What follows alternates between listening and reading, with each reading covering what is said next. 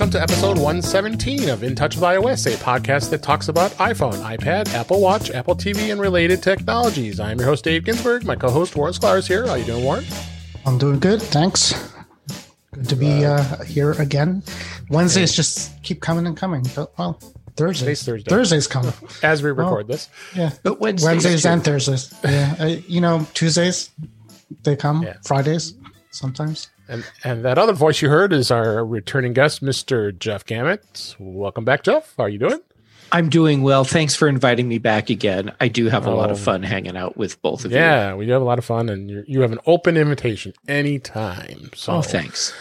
We have a lot to talk about, actually. I didn't think we would, but there's a lot of stuff in the news, and we're going to actually talk about some of our favorite tips with iOS 14, maybe iPad OS 14, and could even dabble a little Apple Watch. And I have an Apple Watch. I have the Series 6, so I'll give you a little bit of view on that, and awesome. Lots of other things.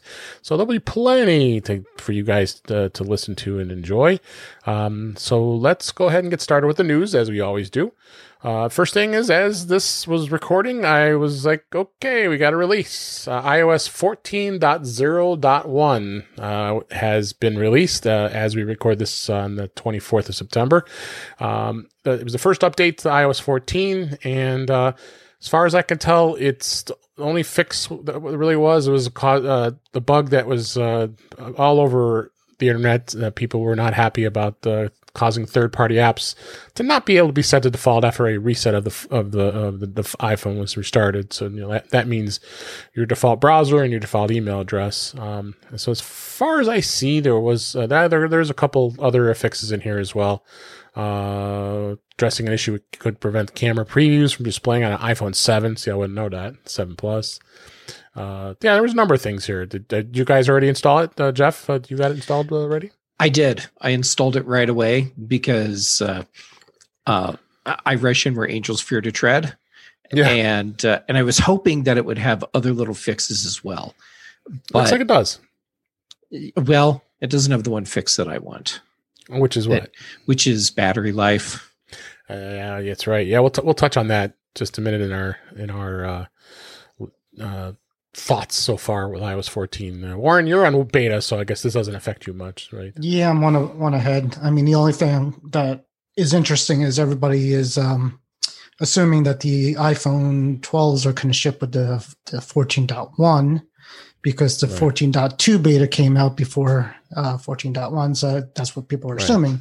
So I wonder if that's still going to happen, A, and B, if that does happen, that means that if this is the same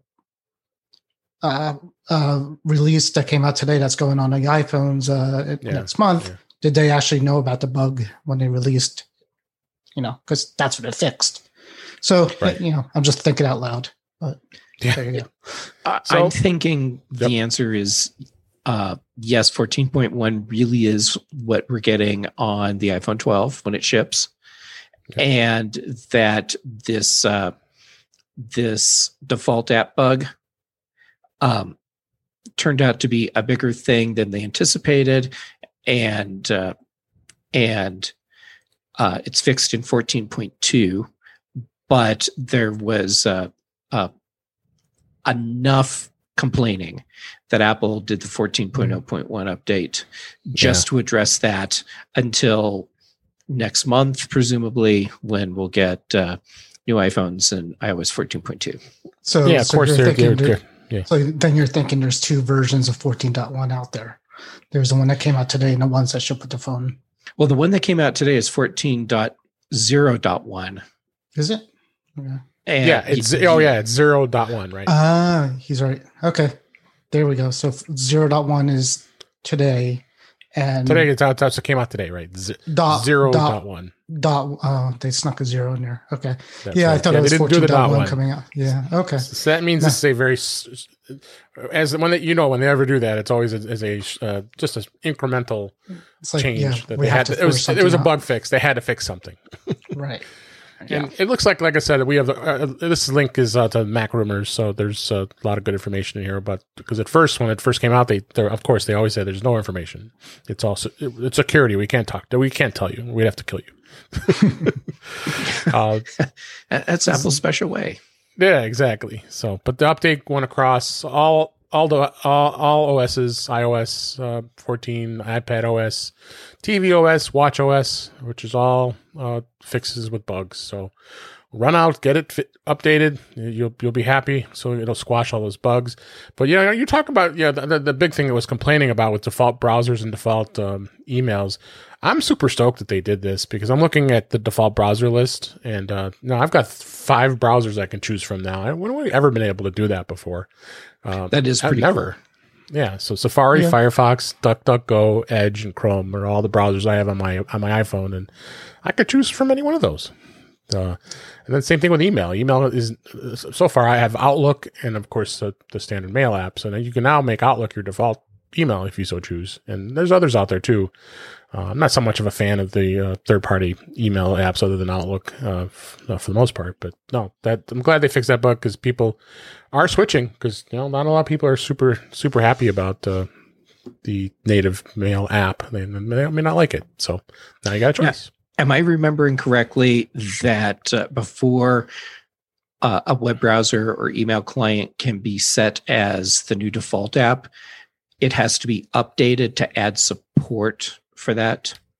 Right. Yeah, you have to have the most current version of those apps because you go in the App Store, there's 90 apps ready to be updated. It seems like every single day. Yeah, every day. Yeah, you got to keep checking.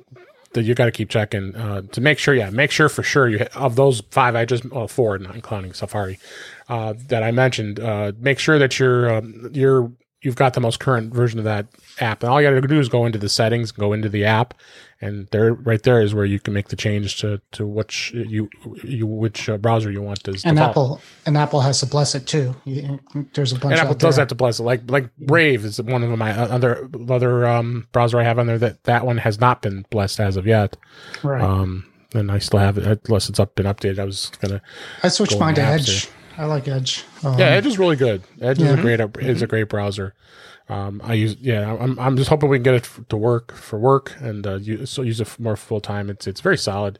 Yeah, I remember with the Mac we had that little bug with the Safari 14 that got installed, and then a reboot fixed that for me. And yeah, so even Edge on the Mac is really good too as well. Yeah, and you could sync everything across. Exactly. Yeah, it was through your Microsoft account.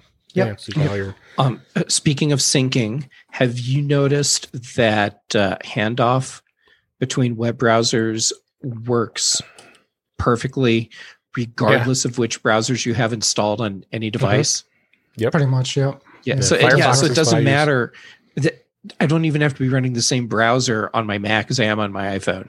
It just works.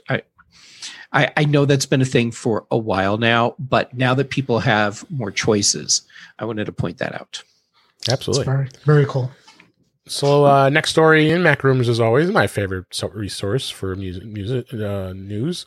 Apple stopped signing iOS 13.7 after releasing iOS 14. No surprise here. So you could no longer downgrade.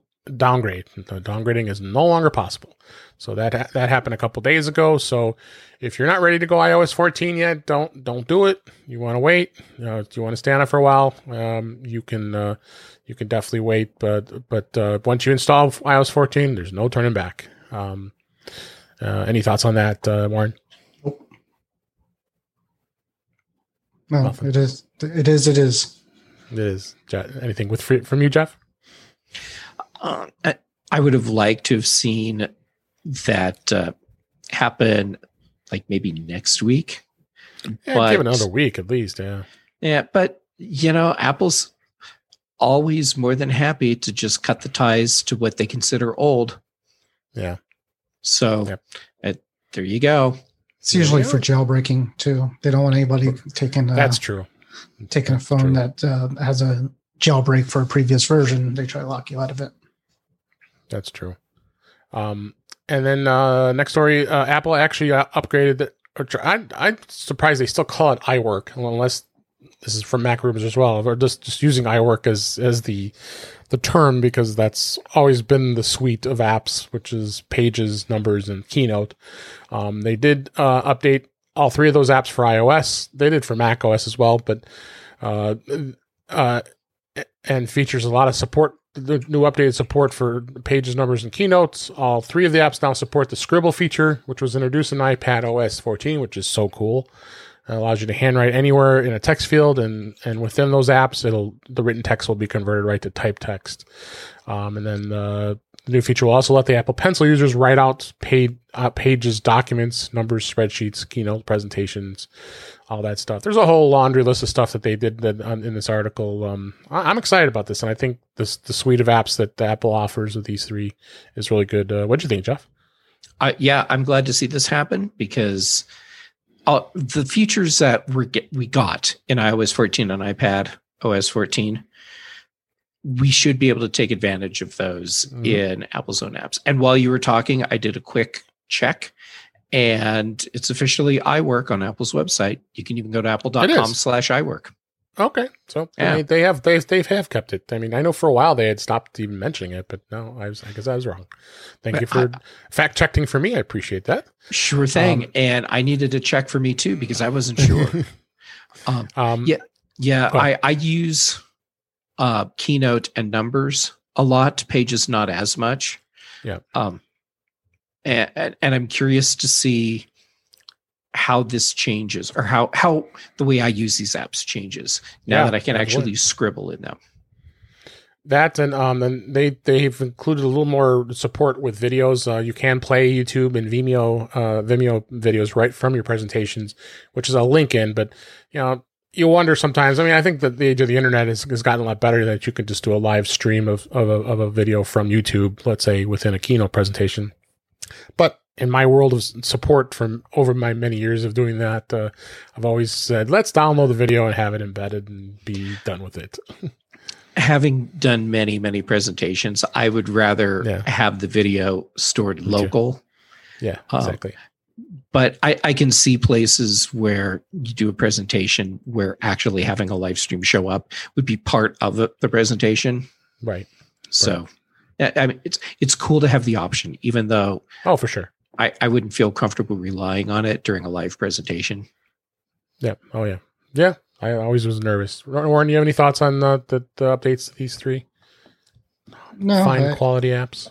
I convinced myself once to buy an Apple Pencil, and now I told myself I'm never doing that again because I really never needed one or used it. So, the scribble thing, I would like to see somebody use it just to see what it does, but I'm not going to buy the pencil. I'm not doing it.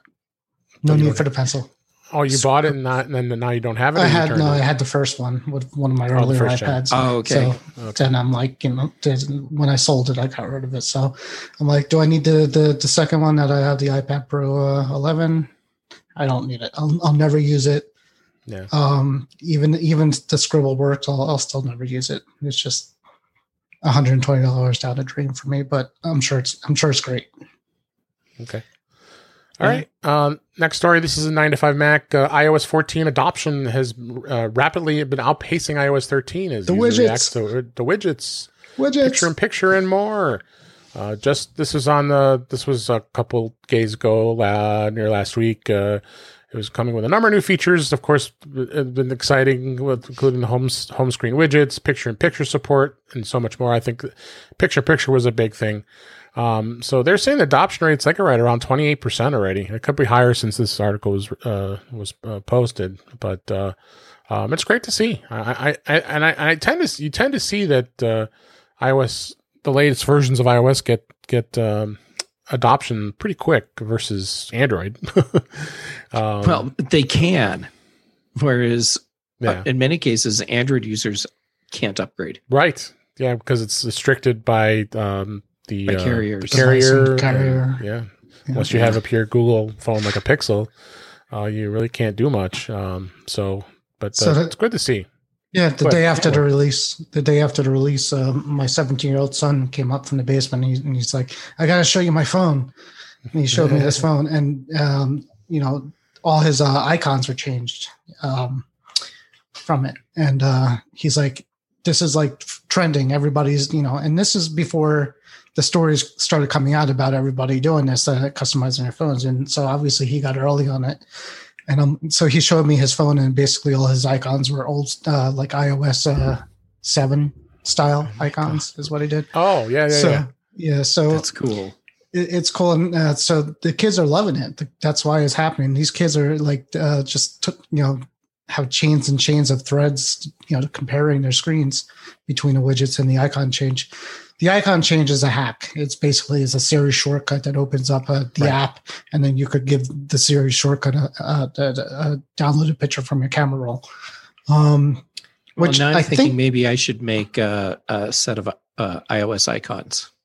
Well, they are. People are doing it, and evidently some kid made like $5,000 overnight because he charged it, and he didn't realize he woke up in the morning and like he had $5,000 of people buying his icons. But the one question I have is wasn't this possible in iOS 13 with the shortcut? I don't know why. I don't think it changed in 14. I think it just it is kind of interesting because shortcuts were still there. Yeah. Trending. So I didn't try it unless they change the functionality, but there's just groups and Instagrams and Twitters of people changing up their home screens, and people love it. So the word's getting around, and that's why the adoption rate is going up. That's very cool. It's great. Yeah, we'll hit on widgets a little bit. Just a moment here. The next story I want to talk about was 1Password partners with Privacy, the company Privacy, for virtual credit cards. Great to see that 1Password's diving into some other businesses. This was on the Mac Observer, our friend Andrew Orr. With Privacy.com, people link their bank accounts and to generate unlimited virtual credit cards, perfect for signing up for online services. And now 1Password customers can use these cards in the 1Password extension for Safari. And all you have to do is create a new Privacy.com virtual card right from your browser, set spending limits, and then save the card details. Just in the United States so far, but they are saying that they may hint for expansion to the future. Thoughts, Warren, on this one? Nope. Thumbs up. All right. And Jeff, anything with on this? I think it's awesome. And for a lot of people, I think this will make their lives easier when dealing with online credit card payments, especially if you've ever been in a situation where you've had a credit card skimmed. Oh yeah, absolutely. Yeah, I've never done that. And then the last story back at MacRumors, Apple. This just actually came out as we're recording this today on September 24th. Apple has now reversed course, and they're now allowing band-only returns for the ill-fitting solo loops. How could this have not been the thing from the beginning? Yeah, why didn't they have this? Apple reversed course, created an online band-only return method for customers who purchased the Apple Watch Series 6 or the Apple Watch SE with a wrong-size solo loop or braided solo band. When I opted to buy it, I'll talk about that in a minute, but I thought this was absolutely ridiculous. Well, why would I want to return my entire watch because this band didn't fit right? And most people who have purchased this watch have extra bands. They can live without it. Right. Yeah. You just use another band until the replacement shows up. Yep. It's just absolutely crazy. So it looks like some folks put some stuff on Twitter saying, "Hey, I'm at Apple support." They decide, "Oh yeah, we can just," and and look at this. This guy even said that they are also throwing in a free sport ban and profusely for apologizing because we messed up. Yeah, but the bands aren't even available. I mean, you can't go to the Apple can't even store. Get them. That's the thing. They're so hot. Yeah. I mean, if I could walk into the Apple store tomorrow, I would get the green braided thing because I think that's cool. Yeah. But I called my local store today and they don't have any. So it's, at this point, it's just leaving a bad taste in my mouth between all this stuff. So I'm like, just forget it. But the funny thing with that too is they also reversed course on the power adapter for the high-end watches. They started taking them out. So the two things that people complained about so far yesterday. Today they changed, I guess. So, I guess public opinion works in that case. I'm hearing so many kind of stories about the sports loop integrated thing where somebody says it gets bigger. It gets bigger over time, but sometimes your wrist gets bigger when it's hot. I mean, at this point, I'm not even sure if I want to deal with that, to be honest with you. And you hit the nail right on the head. I decided not to do it. And there you go. A great segue after all that news. We'll go right into our topics. Yes, I did decide to buy an Apple Watch Series 6. Had been talking about it and was looking at, do I really want to do it? Do I not really want to do it? But then I just decided, no, let's go for it. So when it was released, I believe when it was announced during the Apple event on that Wednesday, then they were going to be available on that Friday. I was on a pursuit to find watch at one of my local stores because I thought, maybe I'll get lucky because the stores here in the Chicago area are open, of course, with limitations. So I went and looked, and sure enough, I found a store locally that had it, and I really wanted the blue. I think that blue is a really hot-looking color, and I thought it was really cool, but they, again, first off, that band is an extra $40 when you buy it with the watch. If you buy it new, it's $100 for the solo loop band. So there must be some insane technology in that if it's $100. I mean, I don't understand. No, I mean, just like the Milanese loop and a lot of those other bands that they sell, those were expensive too. So, but for a sport loop, which costs them next to nothing, and the braided loop, I just didn't understand it. So I decided the blue. I've got a two-tone edges with the kind of the orange and blue band here, and it's the Velcro, which I really like. I have a whole collection, as all of us do, of bands. I think I don't know who I was talking to. Somebody actually. Oh yeah, I think there's a friend of mine. We're talking about bands, and then all of a sudden he pulls out his big case and he opens it up, and there must be 20 or 30 bands sitting in this case. I have one of them. I'm sure you probably have a word far as bands go. So I decided, you know what? What the heck? I'm gonna go ahead and go with the braided band they had, the braided band, but the Velcro, so it's adjustable, so I don't have to deal with it not fitting. I really love this band, and I've got a couple other different colors I can switch out if I so want. And you went with blue for the watch? I went with a blue, yeah. If you and do you like camera. It? I really like this color. I think it's really hot, and it looks on the crown, the digital crown, if you can see it in the camera here, it has that little red dotting on it again, like they did, in the past there. So, actually, this one is.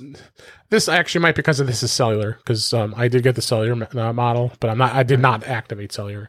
So now you can put a red band on it and it won't clash because it matches. Clash because it's got the little So if I decide I want to go red, So.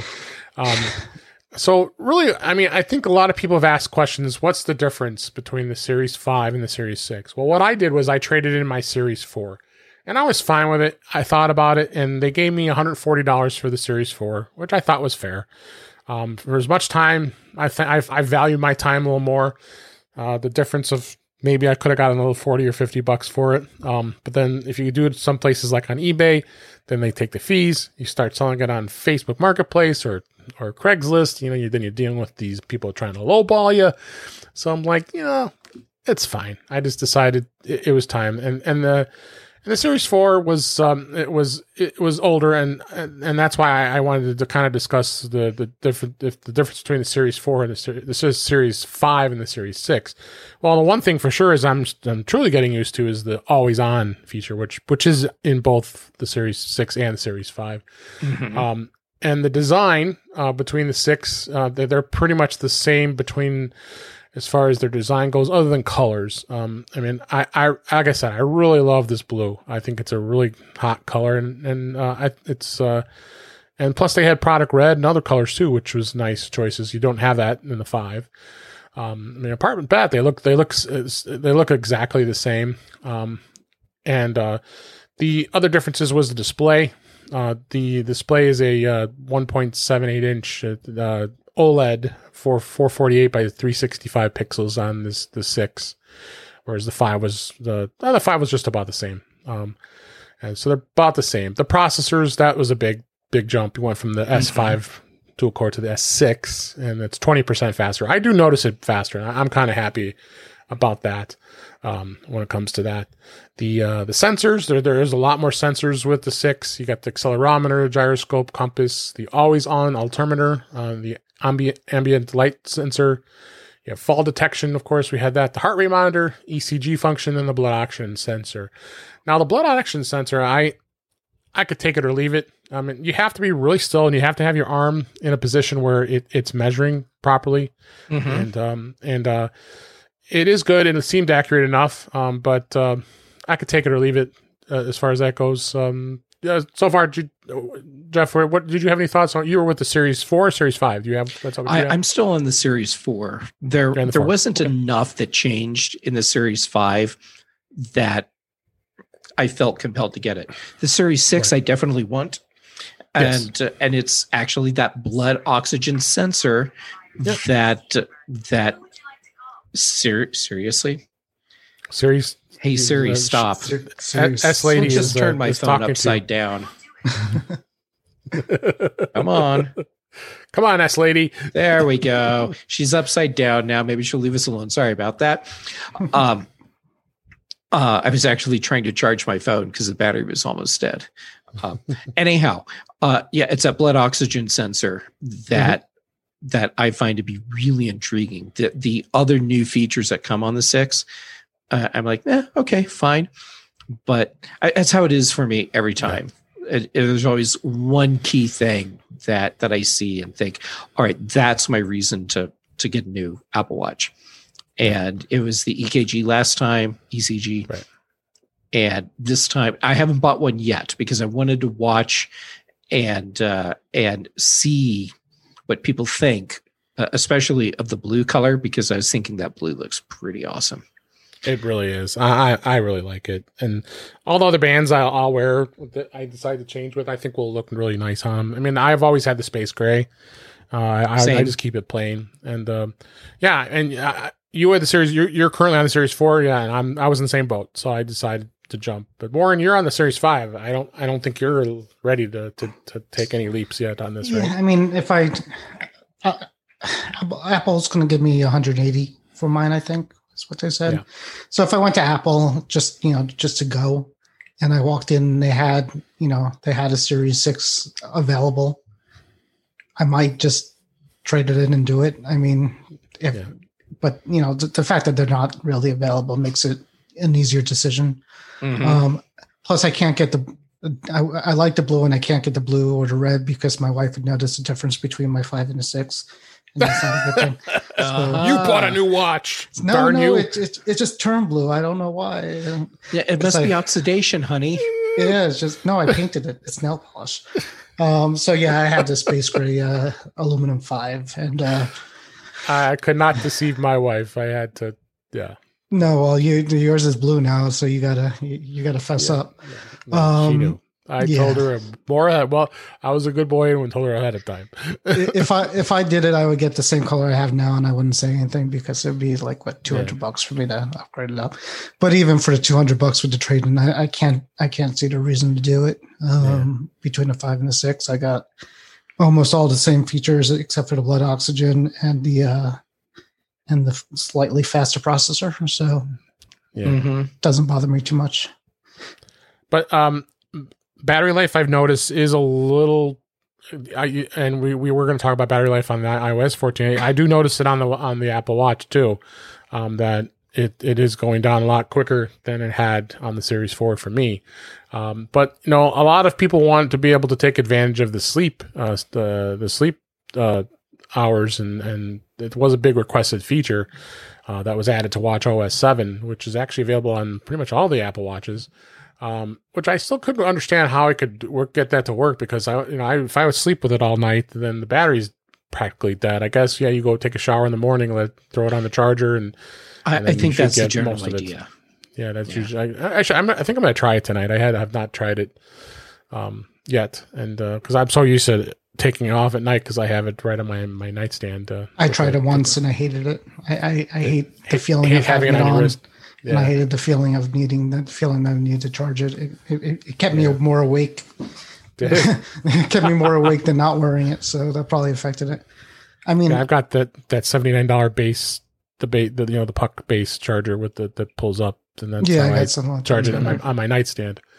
That's what I'm worried about. Yeah, I agree. Yeah, Amazon has the right idea. They're selling something that's basically it's their Amazon Fit thing now. I don't know if you saw it, but it's kind of like a cloth thing, and it's it doesn't have it's just like a sensor, and everything goes to the phone. So, what they should do is that Apple, what they probably should do, and I don't know why they're not doing it, is they should have a sleep mode on the watch where it pretty much turns off every service out there except for tracking to sleep somehow. You get more battery life out of it, but they don't have that. Yep. So I'm surprised that's not part of sleep tracking. Right. Yeah. I haven't messed with the sleep feature because I have a bedside a sleep tracking thing that is much more accurate than what you can get from any wrist-worn device. And so I just don't need what Apple's offering there. But I just assumed that when you went to bed, you do a thing, like where you tap the button to go into theater mode. You tap something and go into sleep mode, and then it just turns off all notifications. It shuts the screen off and goes into low power mode where it's just doing the motion sensing and stuff that it needs for sleep tracking. Yep. We should do that. WatchOS 7 in general is just a great update to the watch. A couple things that's kind of stood out. I don't know if you guys like them. Is some of the new watch faces were kind of cool. There's some really great ones. The Chronograph Pro face, which is really neat, with a tachometer that can display details on speed and traveling over time and distance. And there's just a lot of really great watch. And of course, I stayed with the infograph. I've been so used to it, but I think I'm going to start exploring a little further. Is there any watch faces that you like, Jeff, that stand out to you? I've been playing with just several, just because the new chronograph watch faces, and it's funny for me because I always go back to the custom watch face that I built off the utility watch face, because it's simple, it's clean, and it's not overloaded with information. I do have one of the infograph watch faces set up with all the stuff that I need for when I go outside. So I know what the temperature is, I know what the UV index is, I know what the AQI is, and I've got all the weather data, which is actually important stuff when you live in Colorado, just like if you live in the West Coast right now, because you're dealing with rude weather, you're dealing with fires, you're dealing with bad air quality. Yeah. And it's too much information on a watch face. So it's like a special use thing. So, for everything I've been playing with, I've already gone back to my custom utility face. And watch face for you, Warren, is it? What's your favorite? What do you use? Ever since Series 0, I've I created a favorite album and photos of my favorite pictures that I've taken of places. Pretty much sync that to my watch, and every time I raise my wrist, I get a different picture, and that's what I like. Yeah, I forgot. There's the one that I made right away, which I think is wonderfully fun, and I had to swipe through to see what was still on here, and it's the robot face. Yeah, because he sits there and smiles at you, and his eyes move around, and So, and with that one, I have the date, the time, temperature, air quality index, and this happy robot. You could do I play with the Memoji now. The new one is you can make. It was silly. I haven't done that yet because I was concerned that I'd set it up and then feel like I was being very narcissistic. Yeah, no, you're just staring at yourself, and you're looking at the face, and it's going like this. The face just moves back and forth. It goes back and forth. Stick your tongue out and. And then so I should make someone else's face and put it on there. There you go. And then you could talk to it, like it's, you know, and call it to Siri. I could make a face for my own Siri. You can. Yep. Yeah. All right. Yep. Well, maybe I'll play with that. So I'm not going to go through all the features of what's been added with the hand watching detection mode was kind of stood out. It also listens to the sound. Oh, it works perfectly for me. It doesn't work for me at all. I was doing the dishes today and it went off. I'm like, no, I'm not washing my hands. I'm doing the dishes. Well, no, see, that makes sense because it's very similar motions. Yeah, but it doesn't go off when I'm actually washing my hands. But it hasn't gone off for me when I'm washing dishes. But it's so perfectly consistent when I wash my hands, and I was genuinely expecting it to 20 seconds be really intermittent. 20 seconds is way too long to wash your hands. That's crazy. Okay. It also listens to the sounds of water. Surgery on me. Yeah, well, I wash my hands. I just don't sit there for 20 seconds. I mean, you know, you put soap on it, you rub it together, and you put it under water. Come on, that's a little too much washing, I think. But they need to fix that. Well, here's my dirty little hand washing secret. I was curious to see how much longer the watch would go after I was done washing my hands, because I don't actually count out seconds. And what I found is that it finishes, and I'm still going for a few more seconds. All right. It should be like an OCD detector in there too. And if you're still going, it's like... Jeff, you're good. You got enough. Stop. Just stop. I probably do need that. Yeah. It's like, Jeff, it's okay. Your hands are clean. You're going to take some of your skin off at this point. Stop washing. So all right. So I highly recommend it. I like the watch. I'm happy. But like I said, if you're on a Series 5, my opinion, wait till the next one. I'm glad I waited because I was on Series 4. And Jeff, you're ready to pull the trigger soon. Yep. And I guess now I just have to wait for watches to be in stock again. Yeah. But keep an eye on, I don't know if your stores or local stores are open. Keep an eye on that. Sometimes you get lucky, like I did. And then let's go talk a little bit about iOS 14. You know, we're not going to spend a ton of time in it, but there are some things that could have stood out. One thing like we mentioned earlier is, I have been noticing some issues with battery life. And Jeff, you brought that up. What do you think has been hitting the battery life on the iPhone the most as of late? That's a good question. How about if I look real quick and see what my iPhone says? You can look for battery. Yeah, I haven't looked. Right. I haven't looked either. Battery, and there we go. Activity. Safari is, well, let's look over the last 10 days. That's what really matters here. Safari is taking a big hit, and then Tweetbot. So that's probably Facebook and Twitter stuff. But still, my watch my phone just sitting unused, or inactive, that battery is draining so fast. And if I'm doing something like I get up in the morning, fully charged phone, and I spend like 10 minutes going through messages and emails and other notifications. And in that 10 minutes, my phone will be down to 74% charge. Okay. It's like crazy draining. Yeah, I've also noticed that my battery health has dropped to 96% for a phone that's only a year old. So yeah, mine too. I'm at 97. I just checked that. There. Yeah, my battery capacity's back up to 100%. I thought it was a little bit lower than that. Now, I did get a battery replacement from Apple, probably 8 months ago now. Okay, which one are you on? I'm still rocking my iPhone 10. That will probably change in a month. Okay.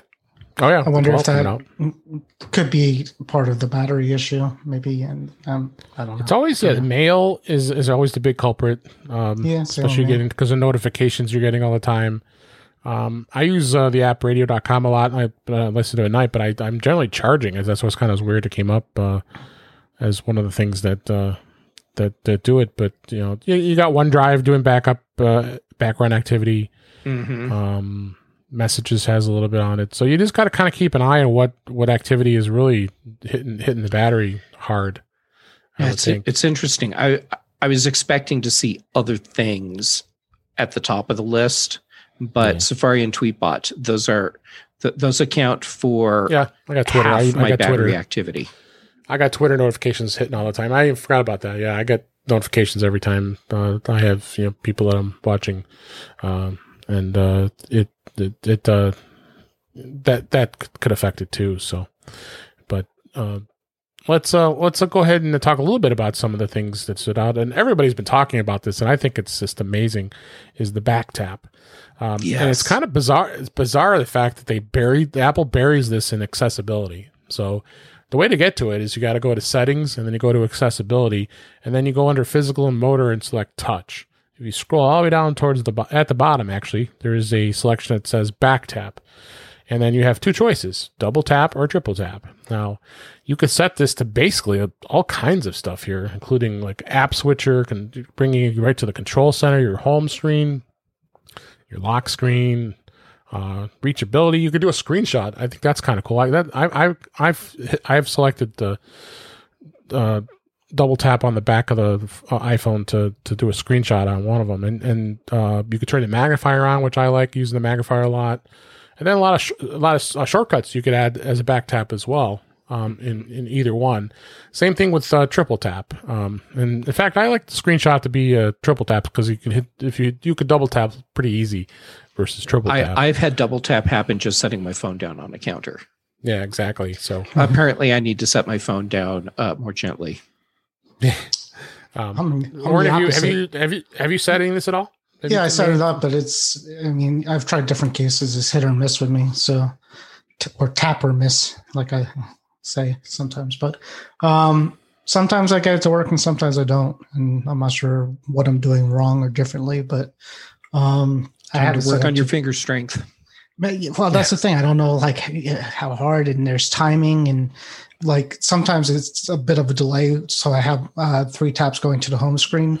And I'll do the three taps and then nothing happens. And then I'll just start continuing what I'm about to do. And then it happens. So I kind of gave up on it, but it's neat. Which iPhone do you have? I'm curious.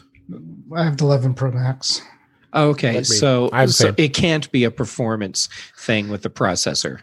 I would hope not. Mine works. I am due for a new phone. So yeah, but my iPhone 10 every year is still... it's an older processor than yours. It's not as fast as yours, and I have a near instant response from backtap. Yeah, I are you using a case or no? Yes, I do have a case on mine. It's not a thick case. Yeah, I've tried it with thin ones. I have I don't know. It's weird. So, and then there has been some Control Center changes. If you go into Control Center, they really have expanded out the home kit and a lot of your specific. If you have any specific scenes, you can put them right in into Control Center. And for those of you who don't remember, Control Center is most of the newer iPhones. You drag it from the top right. If you have an iPhone 8 with a home button, you drag it up from the bottom. And to get to the settings, all you have to do is you go to under settings, and then you go into Control Center, and that's where you actually can access a lot of these things and make changes. Now you can turn off home controls if for some reason you don't like to have the home controls in your Control Center. You can just turn it off completely, and then those will not show up anymore. Now you've got included controls where you can put in there, and they've added a lot of stuff in here. As of late, Warren, do you have any ones that you use all the time in Control Center that you leave in theirs? No, I don't use the Control Center. I have an August lock that I use my widgets more for. So not the well, it was widgets. What was it before widgets? When you scroll to the left, those are also widgets, right? They're widgets, yep. But we weren't able to customize them. Yeah, so I did that. But it's neat, you know, in the Control Center, I see a couple of my lights showed up in there, so I could play with it there, but not too much. Okay. And Jeff, anything with the Control Center that you like? Yeah, well, for the home kit stuff, I'm looking to see what I set in here. And I have a couple lights in here that I often want to control without using voice. And I actually have my HomePod in here so that when it's playing, I can turn it off without saying anything. And I actually have a reason for this. And it's because I have found that if my phone starts to ring and I tell my HomePod to stop playing music, it almost always fails to hear what I'm saying. So now I can just do a quick tap and the music is stopped and I'm answering the phone and it's all good. Well, there you go. Yeah. Yeah. So other than that, the way I have I'm using Control Center really hasn't changed. It's the same things that I had set up before. Just now I have a few extra buttons for some stuff I'd rather tap. Yeah. And then some other stuff that I think people are really happy with is being able to tap and hold on any screen and bring you in jiggle mode, but you also have options when you go in jiggle mode to tap the bar at the bottom there, and that brings you into the list of all your pages. Now you can uncheck and hide like all your pages if you want to, and the apps don't disappear, but they the pages themselves are not there anymore, and you can get it over to the new app library, which I think is awesome.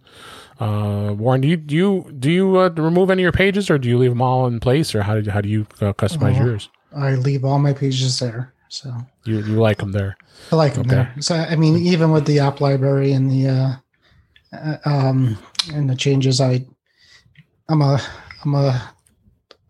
don't want to change. My muscle memory is kind of where I'm at, so I'm not changing too much because it will screw me up. So, my home screen hasn't changed too much since iOS 13 and 14. I added a couple widgets, but other than that, everything kind of is the same for me. Okay, Jeff, have you hit any of your pages at all? I haven't. Yes, actually, I have. I was going to say I haven't, but then I realized I immediately took all the stuff that I had cast to the very end of my pages into the area that I called Rura Penthe. And it's all the apps that I didn't want to have, and for whatever reason they needed to stick around. Yep. So they all went there, and now that's a hidden page. Okay. And then the other cool thing that they added, which I just realized that they did this, you can how normally you could tap and hold an app, and then it says remove app. Well, it gives you an option now. You can either delete the app completely from your phone or your iPad, for that matter, or you can move it to the app library. So you can do individual apps and hide them, and not the whole page. So there might be apps that you may not use. I've done that with several apps. Yeah. Yeah. And then the app library itself, I think I like it. I like it the way it's laid out. I think Apple's done a good job of curating what's what, and when something's in social or productivity, utilities, entertainment, so on and so forth. I think it's grouped nice. And I really love the alphabetical list now, where you drag down and gives you the alphabetical list, and you can just kind of scroll A to Z to try to find your app, because it was always a challenge to find your apps. And you still can create folders. I think a lot of people still create folders. I mean, I have a ton of folders that I create. So I think people are real excited about about this. So as far as being able to customize. Now, let's talk about widgets. Now, widgets are a big thing now. I think widgets have become like really hot right now, as we were talking the pre-show. I like how you can hold the widget when you scroll over to the all the way to the right, and you can edit the widget. You can make changes to widget. You can edit the home screen, or better yet, you tap and drag the widget over to one of your screens, and I can incorporate, like, let's say the weather widget and have it right there, and I can have the weather widget within the rest of your icons. Now it kind of drives me crazy because I'm so used to where apps are that it kind of moves things over, because then I did it right now on my my homepage. So you go to that second page, it moves over three of the folders I had onto another page, and then you have nothing there. So that's the one kind of bad thing it is when you want to incorporate your widgets within a homepage. It is really cool. And Warren, you said that you actually. You do have one of the widget. There was like a calendar widget that you have on the page or on your homepage. I have a couple of them. I have a smart stack on the first page, that's right. And then on the second page, I have a Siri suggestions widget, which I really like too. And then there's a Google widget for Google search, and that's all I got. And like you, it kind of makes me annoyed when I try to put a widget somewhere and then the icons move to the next page, and I'm like, well, there's got to be a way. And, the widget for some reason won't let you put it on the bottom. Have you noticed that? If you try to put like a widget on the bottom of all your icons. That's so frustrating. It's like, just stay on that bottom. It just won't. It just pops back up into the middle of the screen. And so that annoys me. So, I mean, it's a lot of it's fine. Once you figure out how you want to do it. I think the holy grail is basically getting one page of widgets and then hiding everything else and just having the app library on the other page. And that's a good idea. I didn't think of that. You could just create an actual move over to one page, like instead of it being over. I'm migrating left, I think, to a hybrid version of that, where I'll have the first page, which will be the apps that I use all the time, which is exactly what I've always done. And probably one or two widgets there, but small ones. And then my second page is going to be a data page where it's all information just from widgets, and then everything else after that. Yeah. Right. So like on the first page, if you did like the series suggestions, and if it was good enough to know the apps that you use at that time, that would kind of be a good way to do it too. So like, I did that for a little while, and it was messing with my head too much, and I had to take that one off because there's no indication that widget group is a widget group. It's just a group of icons. Right. On one hand, get used to it. Yeah. On one hand, that's great because it becomes this transparent thing where the apps that you're using at any given time are just the ones that are there.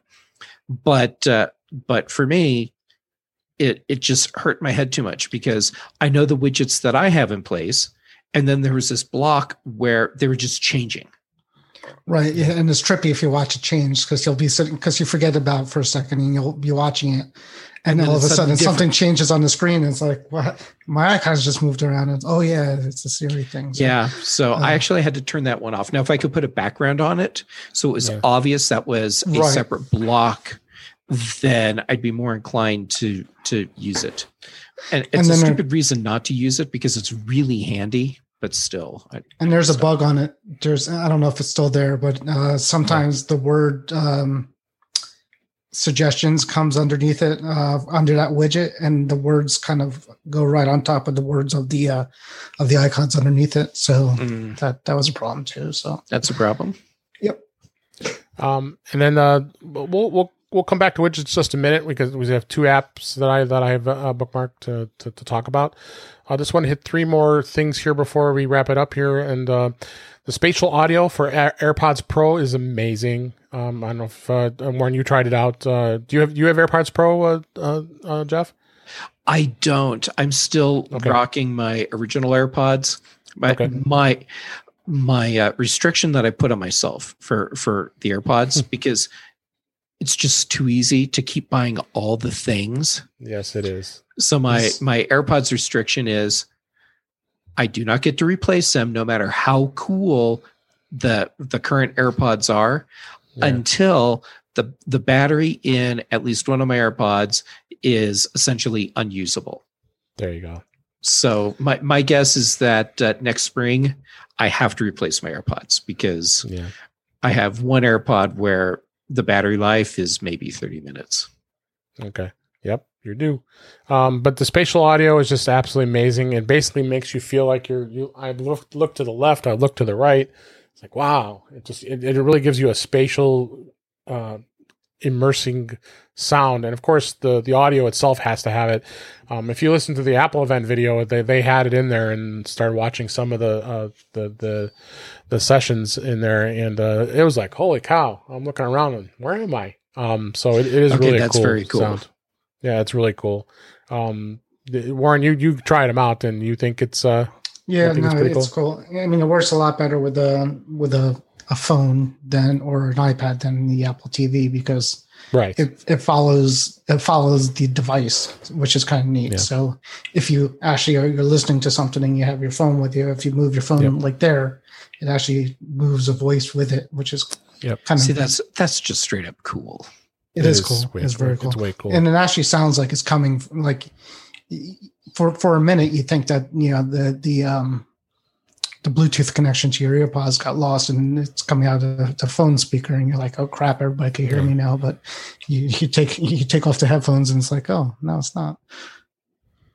Yeah. And then other feature I wanted to that was very welcome to be brought in on iOS 14 is the picture-in-picture.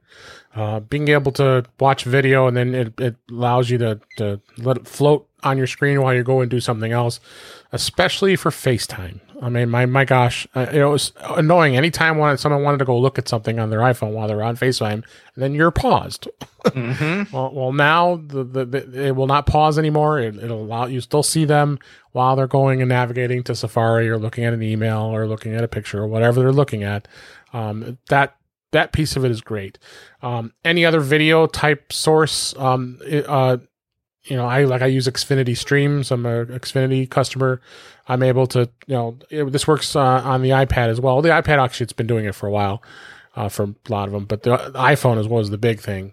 Being able to just go along and you can still listen as well as watch and go do other things.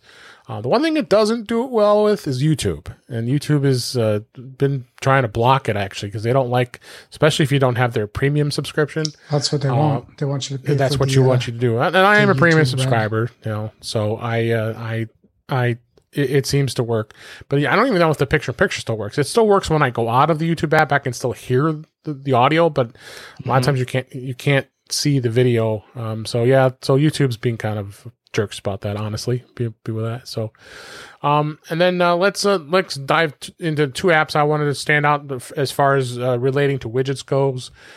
This has been a really hot app right now, WidgetSmith, and it's a free app. And you, what it does is it allows you to be able to create personalized widgets, and you can customize your home screen as like you've never been able to before.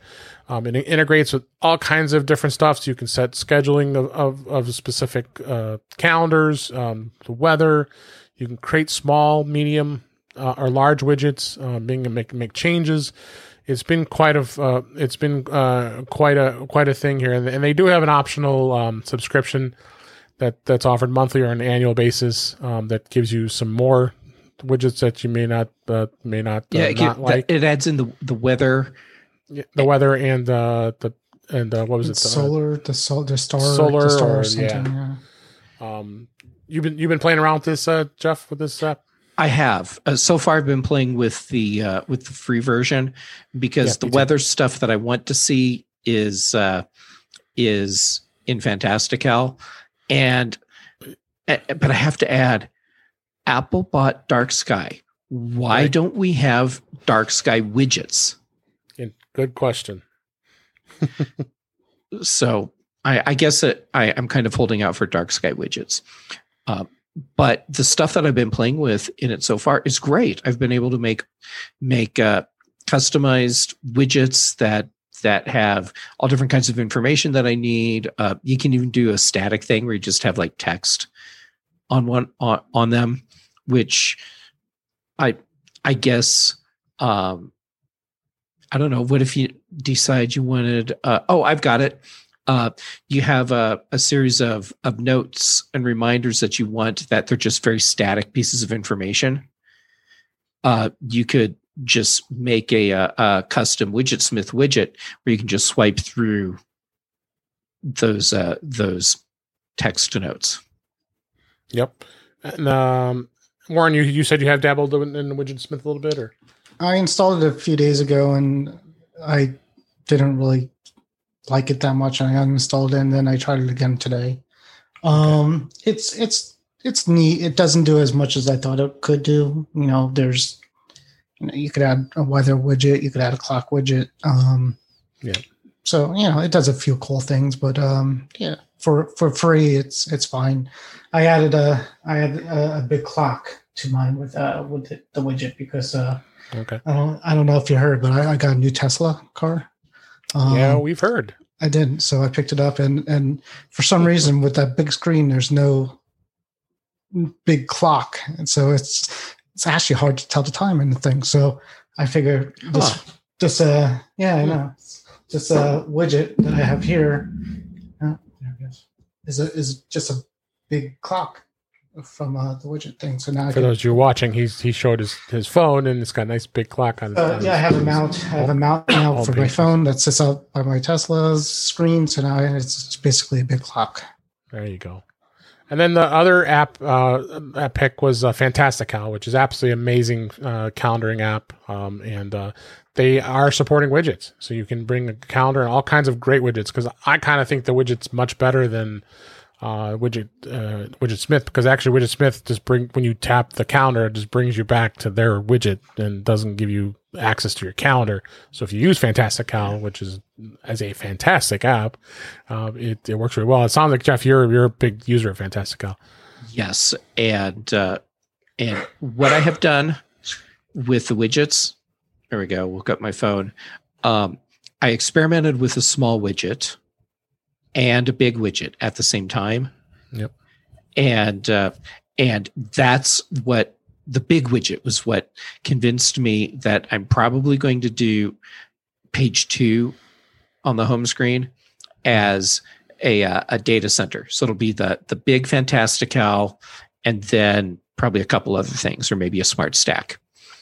All right. Because I mean, it's great. It's exactly what I want. Yeah. It's the calendar for today and tomorrow. It gives me the weather, and just enough of the weather. I need to know: is it rainy? Mm-hmm. Is it overcast? Is it sunny? How hot is it? That's right there, and it's just right there. Yep. Yeah, yeah. I absolutely love what they've done with these widgets. Yeah, check it out. I believe Fantastical is not free. It is paid. No, it's part of a subscription. Is a subscription, right? Setup. I thought Setup might have it, but I could be wrong. I don't think Setup has Fantastical. Yeah. I might be wrong. Setup has so many things, and yeah, and oftentimes now, I'll find I went and bought something, and it turns out it was in Setup. Yeah, yeah. I had something so you've got to pay attention. I always need to go and search Setup before you sure do before I pay for something. So, and with that, Our time has just expired past us here, and there's so many other things we could talk about, but we would be here much longer, but we're going to save it for future episodes. Busy Cal. I'm sorry. Busy Cal. Real-time follow-up is Busy Cal is the one I have. Yeah, and so. Busy Cal is awesome also. No widgets yet for them. Nope. But let's go ahead and wrap things up here. Thanks, everybody, for listening. We really appreciate it. And that's a wrap for this week. Please send your comments, questions, and suggestions to our email address, feedback at intouchwithios.com. You can follow us on Twitter at intouchwithios, or you can subscribe in your favorite podcatcher, including Apple Podcasts and many others. But better yet, go to our website at intouchwithios.com, where all the links to all the ways to listen to us are there. I am Dave Ginsberg, and you can find me on Twitter at DaveG65. Thanks as always for being here, Jeff. Where can everybody find you? Well, first, thank you for inviting me on again. I mean, the fact that I get invited back is awesome, because you never know, but it's just great. So thank you. And people can find me on Twitter and Instagram. I'm Jay Gamet both places. And I am hosting a panel at SearchCon which is October 1st and 2nd. So it's an SEO conference that's being done remotely. Mm-hmm. So searchcon.events, and that's going to be a lot of fun.